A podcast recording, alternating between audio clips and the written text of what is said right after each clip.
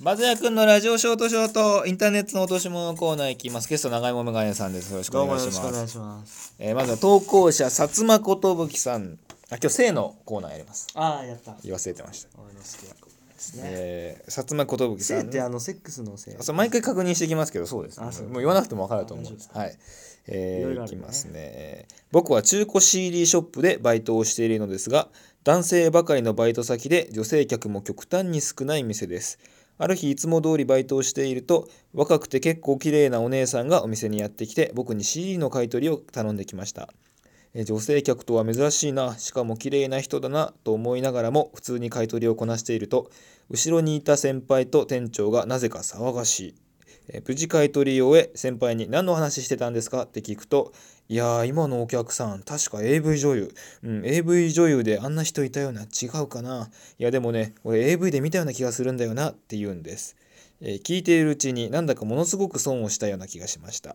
自分だけお姉さんを AV 女優だと知らずに普通の人だと思いながら普通に仕事をしていたとは別に知っていたところでやらせてもらえたわけでもないし本当に AV 女優だったという確証もないけどもし神様がいるんなら平等の名のもとにいつかもう一度いつかもう一度あの AV 女優かもしれないお姉さんに会わせてくださいと願っていたらすぐにさっきのお姉さんが戻ってきてあのさっきの CD1 枚キャンセルできるかしらと言ってきたので僕は喜んで CD を返しました。その日はなんか幸せに仕事ができましたということでおおなんかいい話ですね。いい話なんですかいいこれ話だと思う。なんかえっ、と自分でももう幸せだったでしょうね。うん、知らない状態だったらもうお客さんみんな同じだからね、うん。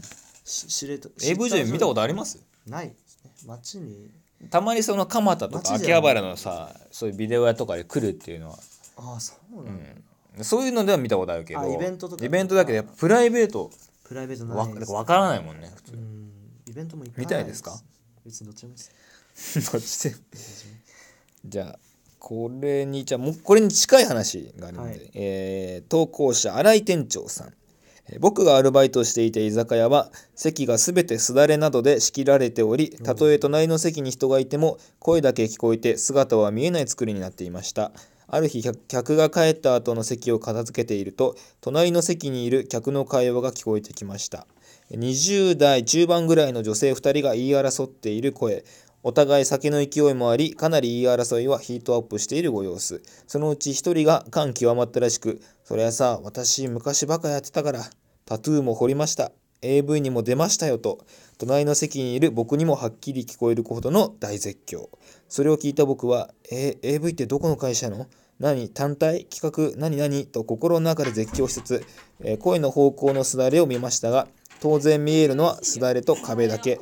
追加注文でも入れば駆けつけようと思ったのですが一切なし、えーまたその席の注文を聞き逃してはならないと思うゆえに他の席の注文は全て聞き逃し店長に散々叱られている間にそのお客は帰っていきました、えー AV 女優タトゥーだけじゃ広すぎて検索できません。ということでございます。なんかそういう現実で見たことある人が出てた AV 気になるね。もうバイトできなくなるわ。うん、ちょっと見たくなっでも分かんないねこれだけ確かに。AV 女優タトそれだけじゃ。ゥーだけじゃいや確かに名前とかちちょっとでも、ーねなんかどういう何もヒントないからね。もう気になって終わりです。で怒られて終わりっていう。うん。もう散々な結果ですね。ね。